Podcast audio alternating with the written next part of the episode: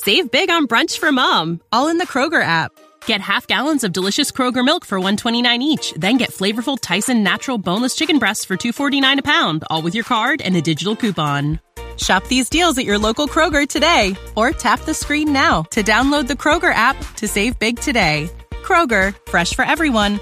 Prices and product availability subject to change. Restrictions apply. See site for details.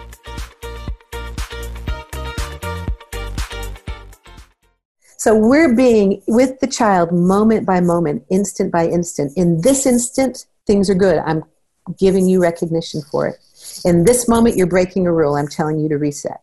You stopped breaking the rule. I'm celebrating with you. Oh, you're breaking it again. I'm telling you to reset. And you are by seconds, you're with the child. And if you keep your energy low enough when you're correcting and high enough, hey, look at you patting the dog so gently and not running. If it's high enough, children are attracted to that. And that's where they will drift. So your real power in Nurtured Heart is with Sand 2. How steady of a flow of positive regard, joyful vision of who this kid is and how they're revealing their own levels of beauty can you be in the moment, authentically, really feeling joy in your heart. How authentically can you cause the child to see that you see beauty in him in this moment? Therapist Uncensored brings you decades of experience with interpersonal psychotherapy, relational neuroscience, modern attachment, and anything else they think will be helpful in healing humans. Now, here are your co-hosts, Dr. Ann Kelly and Sue Marriott.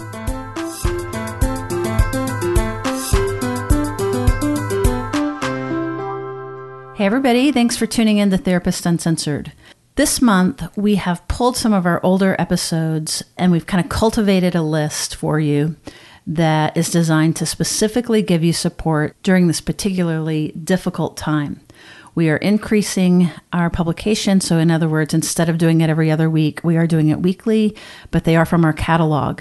And the ones that we've picked, you know, they're designed basically to give you content or support or connection with a particular guest that we think that you could use right now today. We were right at the finish line with COVID and being able to get back to normal. And anytime you've been under stress and thinking it's about to be over and then that finish line moves, it's really tough, no matter what perspective you're coming from. So we hope that both by publishing more frequently and by curating the list to be able to provide you support during this hard time, that this will be really valuable for you. It's crazy because though some of these were recorded up to a year and a half ago, it's eerie that they are so relevant still today. We will be returning live, of course, soon. But in the meantime, my partner and I, Dr. Ann Kelly, send our love and support, and we hope that you enjoy these replays. Okay, let's get to it. Well, first, let me be transparent. I've actually been using the Nurtured Heart Approach for 20 years. So I was an early adopter. And the reason was very simple. I went to a training in 2000 and I walked out of it, a 6-hour training with the creator, with Howard Glasser. And I walked out saying like, duh, this makes so much sense. Why was I not doing this already? Just instinctually went to work, started practicing. I had 3-year-old twin sons at home at the time, started using it with my children. And I gradually began using it more and more pervasively. And my results were just so astoundingly different than anything else that I'd ever tried that I took a deep dive. It was the results that I got that turned me onto it. Yeah, I have to mention that. That's the reason I'm excited to have you on the show. When you work with anybody or anybody that you've trained works with some of my clients, I resoundingly hear that response. Mm-hmm. It's not a very complex system. So that's really what's so astounding about it is it's not that hard to learn, but it has a very strong impact. The model that I use currently and that you're referring to people I've trained, that I've trained them in, is you begin with the Nurtured Heart Approach. You don't begin with individual psychotherapy of children. I don't at all anymore, regardless of the presenting concern. And when the Nurtured Heart Approach is firmly in place and being used with fidelity, the vast majority of the cases I work with, I never end up seeing the child. I would say about 60% of my cases, I open them, do parenting work, and close them. And parents no longer want to bring their child, and there's no longer a need. I love that idea. So tell me why. What about the approach is so impactful? So it changes the emotional tone of the family would be my succinct response to that question. My view is that parents should manage the emotional tone of the family, should be alert to it, and should keep it positive. In our society right now, we're very child-oriented. And so often the hierarchies in our families get flipped, and we either have a flat hierarchy with all the kids and all the parents having equal say and equal vote, or the kids end up on top. And I'm not a huge disciplinarian. The parents need to wear the boots, right? But I do think that when kids end up in charge, kids' ephemeral emotions can run the show and negativity can take over. And then when parents also dive into the negativity, you can end up with a real negative feeling in the home. And I would say most of the people who come to see me are coming because negativity has taken over in some way. Either they're angry at the child because they see the child as irresponsible or disrespectful, or the child is angry at the parents feeling oppressed, and then the parent's mad that the child's mad, or everybody's scared. The child's anxious, the mom's afraid the child will never get traction in life and never succeed, so mom's anxious. Dad's irritated that mom is babying the child. The mood of a child can transform the family into a family in which negative emotions and painful emotions rule. I can imagine that it is really tempting then to, since the kid's negativity or the high intensity energy coming from the child, it would be really easy to try to put that child separately and in therapy to say, hey, deal with these emotions, please. We're having a really hard time at home. And that is the traditional model. And that model can be useful. I don't mean to say that that model should be thrown out. But my reasons for preferring to go at it this way is I find it to be much more efficient. You can work with a child with anger issues for months and years. You can work with a child who's anxious or depressed for months or years. And you can get some traction. And you can make some changes. But the image that I have is the child's pushing against their own mood issues and the weight of the family to come out of it. I don't think that's a child's job. If you go at it from parenting, I find it much more efficient. I have people done as quickly as 6 sessions. I feel it puts the responsibility where it belongs. It's the job of the family, of the parents, to change how the family runs, not the child. And I think it avoids pathologizing children. Children don't ever have to have the experience of going to therapy, knowing they have a diagnosis, being identified as the one with symptoms and issues. So it's protective from my perspective. Wonderful. So tell us more about the tenets of it. Tell us more about the framework. So the framework is actually very simple, and parents learn it easily. And I've taught parents with doctorates, and I've taught parents who are high school dropouts. Education doesn't play in whether or not you get it. Parental mental health can play in. Healthier parents grasp it and implement it more easily. But parents love their kids so much. I've had parents learn it against the odds and implement it well against the odds on behalf of their kids. So the basic tenets are, we talk a lot about what we call relational energy within the Nurtured Heart Approach. And relational energy is a combination of attunement, focus, attention, warmth. And so we have this for anyone we're interacting with right now. Like right now, I'm sitting on a computer via Zoom looking at you, and I feel relational energy coming from you. I see you nod when I speak. I see you smile. I feel like you're making eye contact, even though we're on Zoom. And so, you lean in. So all of this is a pronounced experience for children, beginning with babies. Babies know, think the Edtronic videos. Babies know when you're tuned in, and babies know when you disconnect, right? So that power of connection is highly motivating to children. Children notice when we're absent, even though we're present in the flesh, right? And children notice the authenticity of that connection. And so that is the juice with which we can guide children. And I'm setting the tenets aside, and I'm actually going to something that I think is more basic, if that's all right, which is children can end up upside down around our relational energy. And this is how it plays out. Your 6-year-old comes in and takes his shoes off at the door because they're muddy. And you say, hey, nice, Jeremy, thanks. Did you feel some relational energy? Definitely. Yeah.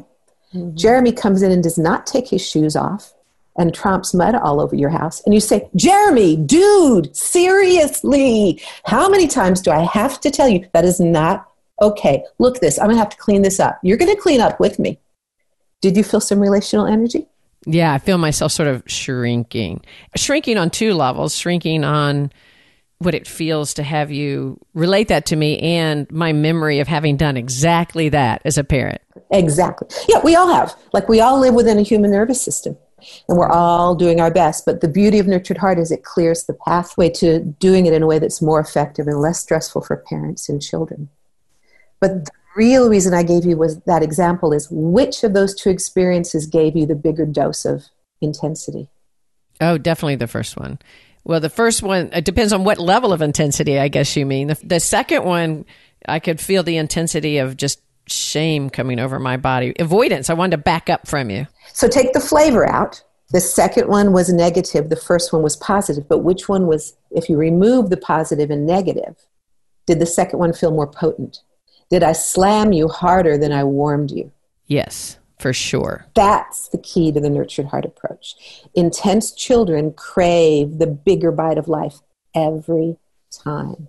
So one of the ways they get upside down with us is when our little, oh, thank you, doesn't land for them. They need more contact, right? Mm-hmm. They need a more powerful sense of, you're in there with me. And when we're scolding them, we're leaning in, our face is flushed, our eyes are glowing, we're focused on nothing but them, and we're giving it to them. That's powerful. Not all children, but some children will be dissuaded from the acts of cooperation because all they get is a good job, when what they want is something richer. And we tend to give something richer, even though someone like you and like me, I identify with you, the negativity in a potent form drives me away. And that was your initial response is, oh, we can tell something about your nervous system by that. You weren't going for the more intense experience. You were going for the more sweet experience. But there are people who go for the more intense experience. Those children often end up with a diagnosis of ODD. ADHD children sometimes fall in that category. Well, say more about that. Just from a neurological perspective, do you think that the kids would go for the more negative, what's happening in their nervous system that would make them lean in more towards the negative? So let me make a small refinement on your question. It's not that they're leaning in toward the more negative. They're leaning in toward the stronger. The stronger, absolutely. They want the more potent experience. They would rather it not be negative. They'd like that potent experience to be positive. But the way we parent intuitively, we often dose them up big on the negative, and we're very mild, kind of insipid even, on the positive. Because we believe if they hear us really strongly and we're really clear, that's going to make the difference in their nervous system. And so that's where we get more emphatic and louder and, Jeremy, what are you doing? Right. So there you have it. That's a key concept of the Nurtured Heart approach, is being more intense around negativity is upside down. We need to be more intense around positivity, and we need to be fairly bland around our corrections. So the child gets a clear message that we revel in and glorify anything the child does or experiences that's on track. And that when oppositionality occurs or mistakes occur, our response is very moderated. That way we can scoop up the children who go for the positive, and we can scoop up the children who go for the more intense experience every time. I think about the nervous system and how much self-regulation is involved. When I see those shoes tracking on the floor, I'm thinking about my own body as Jeremy's walking across my floor, and I'm seeing the mud on the rugs, and I can feel my nervous system really get charged up. So it can be a challenge, I imagine, to really be attuned to your own body and how you respond to the kids. It seems like it takes a lot of teaching of self-awareness of your own neurological reactions. You're completely right. And that's what we're asking children to do.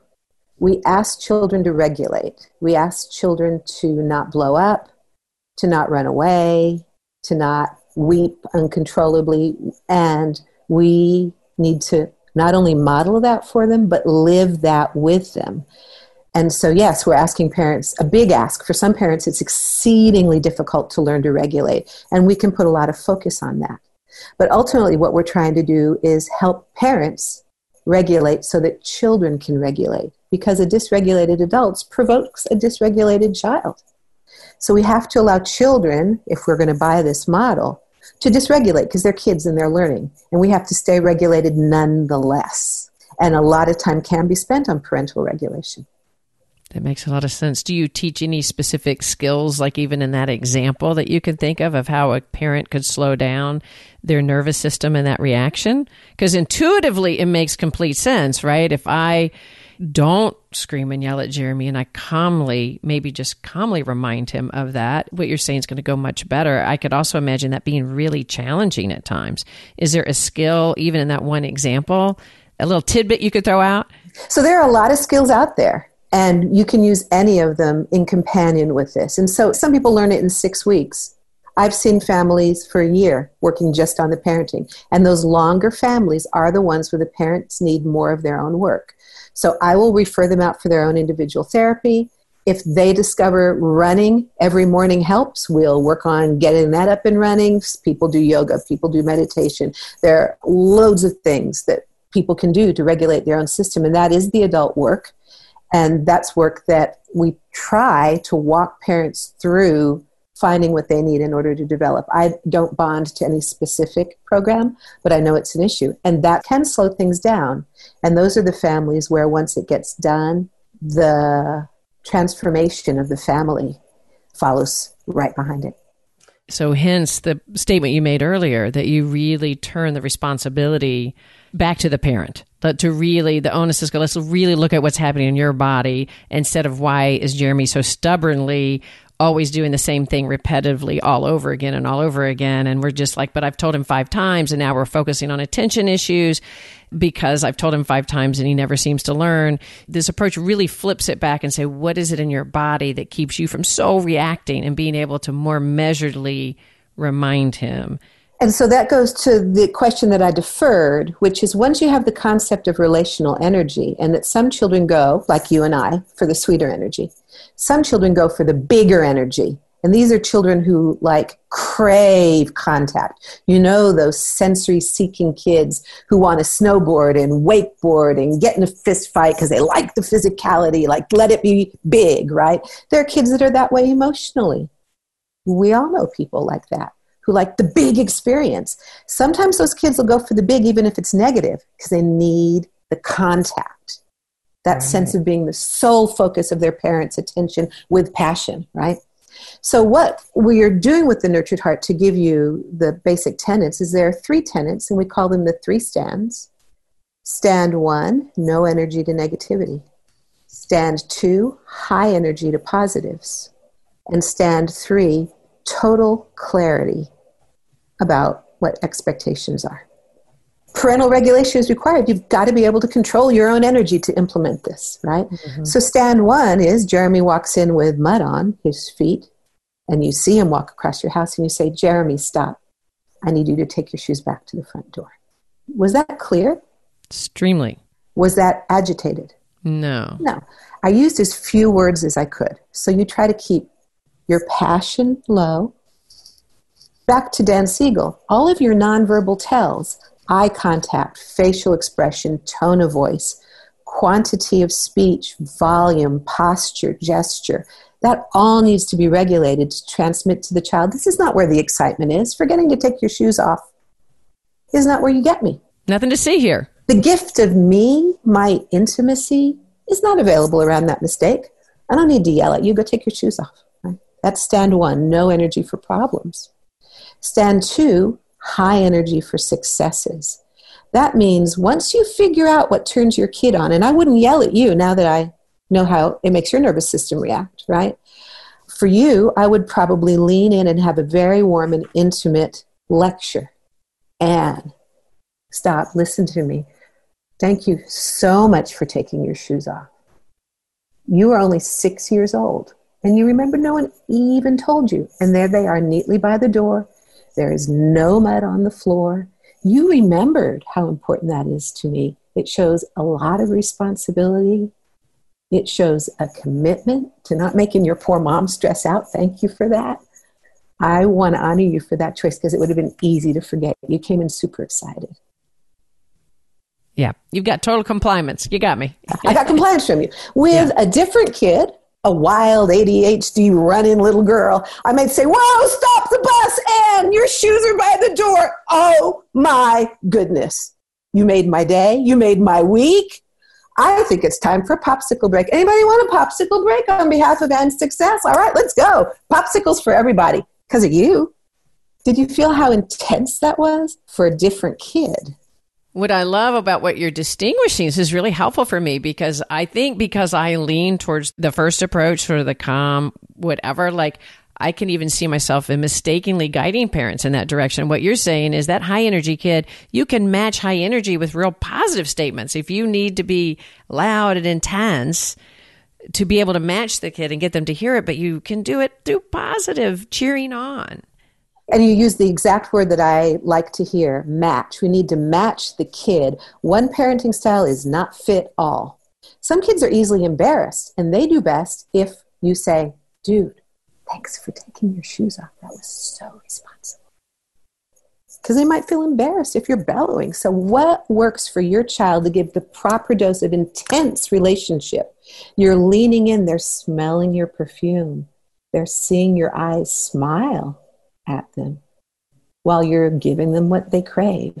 And when you put that in contrast with giving them very little relational energy for the error, you see where they're going to get drawn and where they're going to no longer be drawn. Right. So the very importance of attunement. Attunement to what is specifically your child's nervous system style. I was thinking of one of my kids. Yes, if I was to praise him at each time he did, I would probably get an eye roll. But being able to just kind of on the side say it, thanks for doing that, and moving on, his body would definitely feel that. And with practice, you can even make those children who don't take much, you can make the commentary richer because this also feeds into identity. Who do we want our children to think they are? What they hear coming at them repeatedly builds their idea of who they are. That's why we have the tragedies of learning disabled children thinking they're stupid. That's why we have the tragedies of shy children thinking they're boring. That's why we have the tragedies of impulsive children thinking that they're bad, is because what are they hearing? What's drawing our attention? What feedback are they getting from the world? So you can be the architect of the feedback that your child gets in your home to build them into owning their greatness, because every kid's great. Every kid has their genius zone. Every kid has their areas in which they're astounding. So we want them to know that. And they get to know it by us pointing out repeatedly, creativity, saw it again. Mm-hmm. So rich language, moving away from the good job, okay, I like it. Or even I'm proud. I'm proud is not about the child's greatness. Mm-hmm. I'm proud is about how he made me feel. If we want this child to go through the world, and I feel especially heated about this with little girls who can be raised to please, even now in the 2000s, how can we help them feel that they are great and that their greatness is not making me proud? It's by using a rich vocabulary of the virtues that we see. I like that because it's not about, I've always had a little bit of an issue with pride. I'm proud of you because it feels like some ownership rather than just really allowing the child to sort of feel, I'm so impressed with what you just did, right? Like even that slight turn of impressed because it's really reflecting of what they did. But you're saying it's also taking it deeper. What is the thing that you see in that child that's going to reflect their identity? There's an attunement required, but there's also an acceptance. Like Nurtured Heart, when done exceedingly well, has no agenda. It works to change children's behaviors. It works to change mood disorders and to lift children's moods. But when you're doing it, you're not thinking, I'm going to thank Ann for taking her shoes off. I want her to keep taking her shoes off. No, I'm not doing it to manipulate you so you'll do it again next time, even though that's a lovely side effect that we'll probably get. I want to thank you because I see the beauty in you as a 6-year-old with presence of mind. And I'm so in awe that at 6 you could have that presence of mind that I'm going to tell you about it. It's not about approximation to a behavior result that you want. I feel as you're speaking that the child's ability to relax in a moment so intensifies. You know, children pick up when you're sort of, for lack of a better word, manipulating, right? I want Jeremy to do this, so I'm going to keep saying, Jeremy, good job, because I want it to be repetitive. What I hear you saying is that you're looking for deep authenticity and connection for who that child is. And in that one moment, rather than just where you want to lead them, it allows the body to relax more and be in the moment together. Exactly. And more sensitive children or children who are astute can read judgment and manipulation like Braille. If all you're doing is being nice in order to get something you want, you can trigger quite a bit of opposition. Oh, that makes a lot of sense. You can really trigger opposition in kids. Like there's something about the oppositional child that sounds so separate from their environment rather than how can we induce opposition? And it's not a conscious choice, right? If the child feels that they're being manipulated, they feel oppositional. It's not necessarily a conscious choice to get oppositional, right? It's like their body's response to feeling something's wanted from them. It could really produce a resistance, right? Is that what you're saying? I'm saying that. Absolutely. And at even a deeper level, there are children who've been indoctrinated into a dance of the way I get you off your cell phone, out of the kitchen, away from my brother, is by opposing. So that's where the relationship is. And these children can be tutored accidentally that when they're minding their own business, playing with their train, nobody says anything. But all they have to do is tell you no, and suddenly nothing, you're not too busy for a fight. We're often never too busy for negativity in a fight. Right. Although we are too busy to just enjoy the beautiful moment of a child just being all right. Well, and I guess also, if I think about it, our minds are sort of trained to kind of watch for the negative and grab it, right? Like our minds are so used to picking up more negativity than positive in general. So instinctually, we're going to see the negative. We're going to see, quit doing that. I think of different types of attachment style in parents and kids too are going to be more drawn to be vigilant to that negativity in order to contain it, you know, and so have to really learn to be able to orient their body to the positive. It's a process, I imagine, for some of us.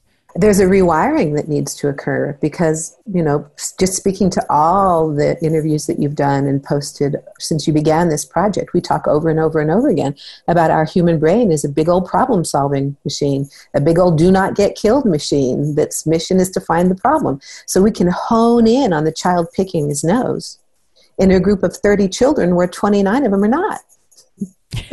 That's a great example. So there's a lot of personal work that parents do. Some people come quite equipped. All they need is the toolbox. You give them the toolbox, they're off to the races, they're done. And other people, it provokes a great deal of personal growth and a lot of their own personal work in order to be able to do it. And I feel like it's a beautiful moment when parents are seeking help for their children because at that moment, people are very open to looking at themselves often. Most parents are so committed to parenting and love their children so much, they will do something they would never have done before, like go into therapy. They will do something that they didn't have time for a few years ago for the good of their child. So we have so much power as therapists that work with children to rope parents in and to not let the child become the pathologized one. So there's a lot of work that you do, I imagine, in initial sessions especially, to really help parents grasp that from a place of non-shame, non-blame on the parent, but to engage in the openness that this shift is so important, their ability to regulate themselves and to inspire them to want to do this. To inspire them and also to see the greatness in them. The parents that show up on our doorsteps are doing something uncomfortable, expensive and inconvenient for their children. They're taking off work, driving to an appointment, writing a big check. They're going home and working on themselves on behalf of their kids. If that's not admirable, I don't know what is. So it's so easy to be in your heart and really see the extraordinary characteristics of the parents who are willing to do this. I'm so appreciative about you being on the show. There's so many parents out there that have that heart and don't have access. They don't have access, whether it's location they live in, financial access, to be able to get this kind of support. So to put this out there far and wide for people to really learn from you, that if they've tuned in and they've seen something about nurtured heart approach and parenting and say, I want to listen, that's the parent that is going to be really open to looking No, parents are amazing. After my, as far as I am in my career, I'm 60 now. I did my first inpatient work. I started when I was 22, and I worked in a psychiatric hospital with adolescents and children. It was kind of the beginning of this path. And one thing that I've learned over those years is parents have all the power. Parents have so much power, and in their families, they feel that they don't, often because their tools are inadequate for the job. Not because they're inadequate, but they don't have the proper tool. This tool is the tool. And that children benefit from parents being confident and secure in their parenting and competent in their approach. So let's review. You talked about the three stands. Go ahead and let's review all three of them. So let me say something first before that. Okay. We use the word stand on purpose. They're not three opinions. They're not three hypotheses or three things I'm going to try. We talk about the three stands in terms of taking a stand. So if I take a stand against racism, I'm flippin' taking a stand. I like that. I'm going to vote consistent with my belief. I'm going to socialize consistent with my belief. I'm going to speak up when I see something occur that's racist. If I donate money to any cause, you know which cause I'm going to donate to because I've taken a stand. We don't take a stand and then say, oh, it's hard, sorry. We don't take a stand and say, oh, racism still exists. I quit. I'm going to take a different stand. If you take a stand, you put your money where your mouth is. You mean it. It matters. It's for life. And you walk the walk. So when we say the three stands, we mean take a stand and this is permanent. And you are going to walk the walk, and you're going to do it even when it's hard. You're going to do it when you have a headache. You're going to do it when you're discouraged. You're going to do it when you don't think you're making progress. So the three stands are like basic commitments that are serious. I'm so glad you stopped to explain why three stands, because even as you were describing it, there's a way in which my whole nervous system calms down, right? It's like when I talk to parents about voice down, right, instead of voice up. Like the confidence you give the children's nervous system when they feel that a parent is coming from a place of confidence and taking a stand. It's not ambivalent. So I can then slow my nervous system down as a child because I can feel the confidence in you. When you say I'm taking a stand, it's not I'm trying something. I'm going to do this strategy. It's no working at it. It's like literally these are the three stands we're going to take, and they're doable and they're easy to remember. And so it does build confidence in the parent, which of course, like you're saying, is going to build confidence in the child. Hey, my parents got it. And you keep coming back to confidence. And I think what you're approaching is the idea of how much security it produces for a child. Stand one, no energy for negativity. That doesn't just mean no screaming at kids and no cussing at kids and no snatching and grabbing and spanking kids. It also means no lectures. It also means no harsh eye contact. It also means no exasperated, I give up. The one, my mother, bless her heart, she's still living and she's awesome and she may hear this, but she would laugh. When we were little, she would say, God give me strength. That's negativity, right? So when you say no energy to negativity, it means you're not even going to go, ugh. How low can you get it? That's why it's a lifelong project.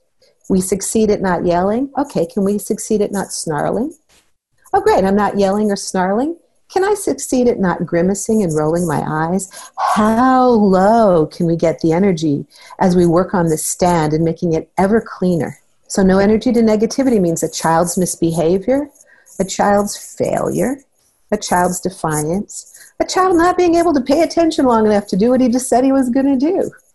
Social conflict, any of that stuff that you see as an area where the child is not living out of his capacity to be awesome. You're going to bring your energy down. That does not mean you don't correct. You correct with no energy. That's a great distinction. You correct, but you correct with no negative energy. No running in the house. Thank you so much for stopping running, and you did it in like 1 second. Dude, you're the speediest person for cooperation that I have in my life, maybe. That's awesome. You just stopped on a dime. I would have tipped over if I'd have stopped that fast. You're coordinated too. Like, how can you make it fun for the kid? That compliance is where you get the juice. No hitting your brother, no arguing. Clear, clean, soft. And as you said, if you are confident that you're going to hold that line, it transmits. And what you will get when you first start this with children is they'll do it again, or they'll do it worse. They'll run in the house while looking over their shoulder to see what you're going to do, because they're working for that energy they're accustomed to getting. They're like, if I run even faster, maybe with muddy shoes, maybe while bumping into furniture, maybe I can get mom to yell, because I'm kind of used to that pattern. It's familiar. Not pleasant, but familiar and juicy, right? And so when you first initiate this, you often get a bump of increased issues and then a settling when the child discovers it's a dry well. I don't get nothing no more. So what do you suggest then? I can imagine this being super challenging for a lot of parents. So you're saying don't run, and they look you in the eyes, especially children that have been maybe trained or learned to be much more oppositional, and they double down and they're looking you at the eyes. And that's, I'm sure, where we have self-reflection. They're looking you in the eyes and intentionally doing it because you just told them not to. That's right. So one thing to remember is in Nurtured Heart, you get your power through the positives, not through the negatives. So the moment of disobedience is not the moment where you're going to get the most dramatic change. In the moment of disobedience, your mission is to not blow the game, to not blow your approach by blowing up. So the child looks at you, snickers, and runs. And you say, reset. The child runs up the stairs and makes sure you can hear his feet pounding. Then you hear at the top of the stairs that he paused to pat the dog. Hey, you stopped running and you're being so sweet with the dog. Thanks for listening. Then he couldn't resist the urge to now run to his room. No running in the house. So we're being with the child moment by moment, instant by instant. In this instant, things are good. I'm giving you recognition for it. In this moment, you're breaking a rule. I'm telling you to reset. You stopped breaking the rule. I'm celebrating with you. Oh, you're breaking it again. I'm telling you to reset. And you are by seconds, you're with the child. And if you keep your energy low enough when you're correcting and high enough, hey, look at you patting the dog so gently and not running. If it's high enough, children are attracted to that. And that's where they will drift. So your real power in Nurtured Heart is with Sand 2. How steady of a flow of positive regard, joyful vision of who this kid is and how they're revealing their own levels of beauty can you be in the moment, authentically, really feeling joy in your heart. How authentically can you cause the child to see that you see beauty in him at this moment? Yeah, as you say that, I can just, the energy, as you even say it, to say the beauty that you see in the kids. You can feel, I think for the listeners out there, you probably can feel it as Elizabeth says it, the warmth that comes over you, the concept of finding the beauty in the child. We're not just talking about behavioral compliance. We're not just saying, I'm so glad that you are complying with me. You're seeing the beauty inside the child, which is such an essential part. Dan, so we talk a lot about children needing to really feel our delight in them. And we're using the word delight around really trying to help a child learn their essence, right? So even in trying to really build this connection with them in this Nurtured Heart approach, you're really developing their sense of self and their self-identity being great. Even if they tend to run over and over again and forget that you've told them, they're still great. That's right. That's right. And we don't want the misstep of thinking that running in the house defines you. Like, I make that mistake and now I'm marked as a bad kid for life. Or build the identity of, I'm just the kid who has no self-control. I can't stop running. So Stand 3, absolute clarity, means that children know exactly what the rules and expectations are. And they know they can bank on you to celebrate them when they live within the bounds. And they know that they can bank on you to give a calm consequence every time they're out of bounds. So that doesn't mean only we're not going to be spanking kids, because that's not a calm consequence. It also means there's really not a lot of need to say, that does it, no screen time 1 month. Like, it's just not necessary, because you're going to win by your consequence being given every single time the rule is broken. And it can be a rather small consequence. If every time you went over the speed limit on Mopac, if you got a ticket for $5, that's what we're doing, as opposed to getting caught randomly twice a year and getting a $250 ticket. Yeah, I'd be broke. Let's just be clear. So what we're doing is we're really focused on giving a consequence every time. A toe out of line is a toe out of line. Can you give me an example of that? Because I can see as a parent that could be like, is what you're saying is, I guess a consequence can be just also hearing from me, we don't run in the house. So when you're saying consequence, it could just be a verbal reminder. Let's say the rule is to not be using your phone, not using your phone after 7. So I keep finding my child with the phone after 7. And I say, we're not going to use the phone after 7. Of course, I'm also hearing from this that I want to implement a positive. You're so good. You've been really, really holding to that. I really can see it. That's where the power is. The power isn't in the yes, not in the no. And then, though, it's the third time I've made the rule, no phones after 7, I keep discovering my child with the phone.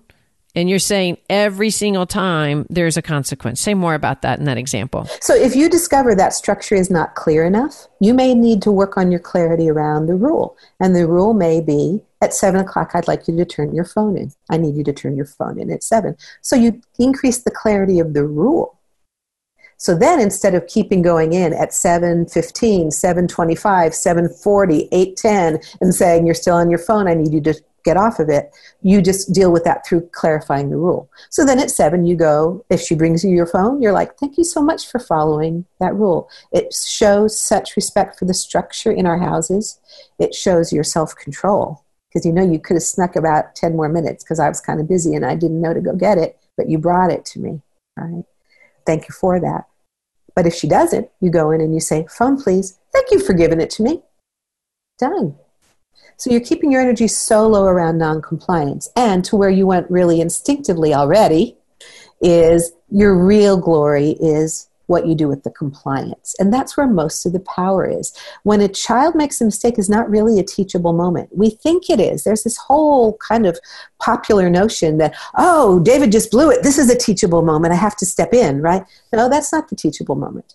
The teachable moment is the other 99% of moments when he's not blowing it, and making it adequately gratifying for him in those moments. That's wonderful. Yeah, that makes a lot of sense. Do you think that this works for all kids and all families? Is it certain particular types of issues that you see it working the best for, or do you feel like it works for most kids? So I can get headway with every family I've tried. I can get something with every family I've tried. It was originally designed for children with ADHD, where it works like a charm. It works quite well with children with oppositional defiance.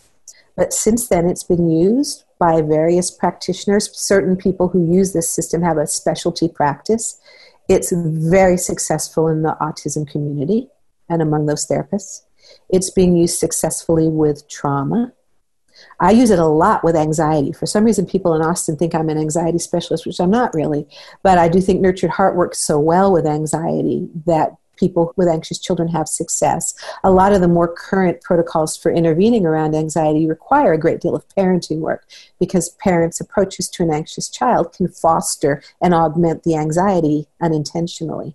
So I think Nurtured Heart addresses that aspect of working with anxiety disorders. So I'd say its effect is very broad. It's being used in schools. Teachers learn it and use it for general classroom management.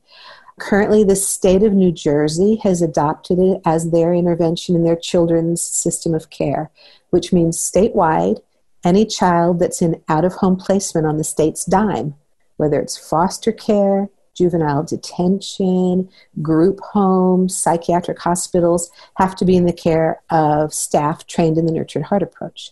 So they're using it across diagnoses there. And their early results are surprisingly powerful. Great decreases in restraints, great decreases in staff burnout. I could go on. Wow, that's so heartening. And I can imagine for those out there that are listeners that are teachers or any other organizations that work with kids, you know, of course, as a couples therapist, this is also very relevant for working with anybody, not just children. But I can imagine that this is actually so applicable to so much more than just in the family or in your therapeutic room, really organizationally using this to alter the way organizations respond to kids. Absolutely. It's actually even being taken into the business world. I've trained people who wanted to use it in their business. I trained an emergency room physician last year. Use it in his emergency rooms. I trained all the staff from a psychiatric hospital in New Orleans for use on their adult unit. it's being taken into geriatric facilities for work with the elderly. Well, tell me, how does this approach, how do you feel like it changes the family or family life? Because we're talking about it changing systems, and I just think, it feels so impactful. And I imagine that it could have such a deep change on a family that really, really embraces it. So I consider it to be a form of milieu therapy. So what we're really shooting for is changing the emotional tone of the family, changing the relationship, the emotional tone of the relationship between the parent and the child. But we don't advise you do it just with your difficult child. You do it with everybody. So if you have 5 children, you do it with all of them, and you do it with your partner. And so when the family changes its focus from focusing on what's wrong to focusing on what's right, you can see how that would impact the day-to-day feel of the family. There's also a premium on regulation. We're not just asking our ADHD daughter to regulate. We're asking everybody to learn to reset, to learn to regulate, to learn to get back on track when they're off track. And that's all a reset is. A reset is saying to someone lovingly, I see you're off track. Get back on track. And I'm here for you. You did it. Yeah. You did it. Now you're back on track. And so a reset is a gift. It's a gift to a person. It's a reminder that they could live out of their greatness. And so when reset becomes an equal opportunity consequence, parents reset themselves out loud. They reset children. Children can reset parents. Couples can reset each other. The stand to recognitions flow, and everyone has the expectation of themselves to not overreact to negativity, to regulate. What you find is you create a home environment that's more peaceful, that's more loving, and that's more focused on appreciation. So it creates a kind of love that's based on an accurate attunement to the beauty in each member of the family. I'm glad that you brought up earlier that what we really are talking about is security. What we're talking about is developing deep internal security in each other and in the family system. There's been a lot of success using this with adopted children who have trauma history or abandonment history and attachment issues. And the beauty of using it with those children is they can learn quite quickly that they can bank on their parents not to overreact. That misbehavior or problems just don't bring trauma in this family. And they can bank on their parents to see them with rose-colored glasses, which helps them understand what's great in themselves and which undercuts that tendency we see in children with trauma histories or adoption and relational trauma to think that it's their fault because they aren't likable, because somehow they're damaged, no one would want them, that their needs are too much, that their emotions are too much. You just debunk all of that in a day-to-day, moment-by-moment living in which you discover you're not too much. The development of the deeper sense of security. We're always speaking about on the podcast the idea that it is looking at our own internal security that has the effect on the external world instead of the other way around. And this is just really attesting to that we're talking about our own internal regulation, being able to then bring to us those things that we really want more in the world from our kids, from our partners. So I love the emphasis on your own emotional regulation and then the ability to see the positive and to really look for, not just that, but really creating the ability to see the greatness in each other and in your children. And the word creating so rang a bell for me because really what we're doing is we're creating success. Yes. We're not waiting for a child to go off to college and have made a wise decision so we can say, yay, good job, right? We're starting when they're 3. Noticing what they do that indicates the greatness within them so they can have full, heartfelt ownership of their own abilities and assets and gifts. If they have a genius zone, it'll gradually reveal itself if you keep your eyes open and you're looking. And if you're more interested in that than you are in the damaged part or the difficult, challenging part. I love that. I could talk to you all day. There's so much to go in this. I think we're going to bring you on again later because I really think we have so much we could still cover. We're going to leave our listeners hungry for more, I think. The question that I have for you is for those parents out there, and we have many therapists that tune into this podcast, what recommendations do you have for them in learning about this approach or applying this approach in their practice? Do you have any recommendations? Absolutely. You need to be educated first, because if you just do it at a glance, you'll do it at a behavioral level. And it functions at a behavioral level. Behavior modification works, and you can use the Nurtured Heart Approach as if it were merely a behavior modification program. But it doesn't get the hardest kids that way, and it doesn't produce the inner wealth in children when you use it at a behavior level. They just learn they can comply and get the cookie. Right. And so to use it at a deeper level, you need some training. So there's a book called Transforming the Difficult Child, The Nurtured Heart Approach, which is Howard Glasser's original publication. You can find it anywhere. You can get training by trainers. You can go to the Children's Success Foundation, which is the foundation that supports the Nurtured Heart Approach. And they have a list of trainings that you can attend. There's a 5-day training that's done several times every year. Now we're doing it by Zoom. I just did that last week, 5 days on Zoom. And it was no less powerful than in person. In ways, it was more powerful. And if you go to the 5-day training, you can become a certified Nurtured Heart Approach trainer. And let me ask you that. What about parents? So that is to become a certified trainer. What about parents that might be really interested in this approach? So parents can also read the book. You can go online and find a trainer in your community. It's sorted on the website by state and town, and you may be able to find someone who would train you locally. And parents are also welcome to go to the certification training. Some parents want the 5-day intensive so that they really got this stuff, and they're as welcome as therapists to that training. Oh, that's wonderful. They can do the training themselves. Just think how the intervention, and probably seeking out a therapist that has this kind of training also. Elizabeth, you are also working very at the closed end of working on a book with one of your colleagues. Tell us a little bit about that. I am. So Kathy Shearer, who's a psychologist in town who specializes in parenting work. And by the way, is also absolutely wonderful. She is absolutely wonderful. She brings a depth that I find so calming. She and I have put together a book on parenting. The book is focused on work with young therapists, early career therapists, to help launch into their career with a broad knowledge of attachment, emotion regulation, neurobiology, and how that plays out in parenting, with Nurtured Heart as an example of a way to implement all of those perspectives in parenting on a day-to-day basis. And we're really promoting doing parenting before you begin individual with a child. How do you see it in terms of it developing deeper attachment security? Would you agree that this approach could really be impactful? Yes. I think that it can build secure attachment. I also think it can repair insecurity. And the way I think we go about it is creating absolute safety. When you know your parent's not going to lose their grip and scream at you or grab you, you can feel more relaxed and more secure and more trust. When you know your parent sees you positively and holds you in high regard and is in awe of how awesome you are, you can feel good about yourself.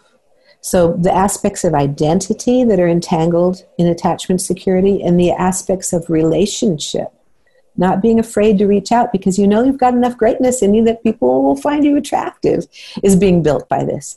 And you can rework with children the misconceptions they have about themselves and about the trustworthiness of others. And of course, it's not always complete. Just like parents don't all learn to regulate impeccably. But the perspective of the Nurtured Heart Approach is any step in the right direction is valuable and should be celebrated. Oh, I can see that. And I even think about the misperception of the child thinking they're bad, but the misperception also of the parent continuously focusing on the negative bad behavior and their misperception shifting to their own identity. And so, we're just literally talking about co-regulation. This whole time we've been talking about it, but we're just really naming it as talking about regulating ourselves, but we're talking about co-regulation, a child regulating to the parent's nervous system, where the negative goes down and the positive goes up. That sense of attunement is so powerful. And the unflappable parent. Especially. Kids lose it.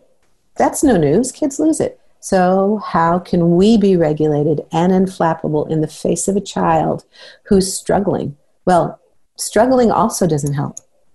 And when you see your parent losing it, of course, that's a communication. Your environment's not safe, especially it's not safe for you to be bad or to do something wrong, right? Like if you've done something wrong, all of a sudden the environment becomes unsafe. That's right. Yeah. And it's your fault. At some level, you feel that it's your fault because children believe just about everything was a result of them. So Elizabeth, if people want to reach out to you directly, how would they get a hold of you? They can find me at my website, Dr. Elizabeth Sylvester, in Austin, Texas. That's great. And maybe we could have Kathy Shearer on too when your book hits the press. Yeah, I would love to. I would love to see you back again. All right. Thank you so much for joining us. I really, really appreciate it. Thank you. It's been a blast. All right. Thank you out there for the listeners for joining us today. If you feel like this episode was impactful as much as I do, please share it, send it to others, and let them gain from this experience as well. If you could take the time to rate and review us, that would really be helpful to us at Therapist Uncensored. And if anyone out there feels like they can help us produce such content to get it out to the world for those that might not otherwise be able to have this, please think about joining our Patreon at patreon.com/Therapist Uncensored. All right. Thank you so much, and I'll see you around the bend.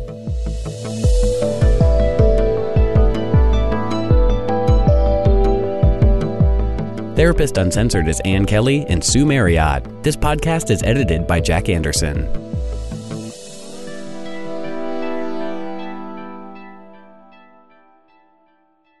Ohio, ready for some quick mental health facts? Let's go. Nearly 2 million Ohioans live with a mental health condition. In the U.S., more than 50% of people will be diagnosed with a mental illness in their lifetime. Depression is a leading cause of disability worldwide. So why are some of us still stigmatizing people living with a mental health condition when we know all of this? Let's listen to the facts and beat the stigma. Ohio, challenge what you know about mental health at beatthestigma.org.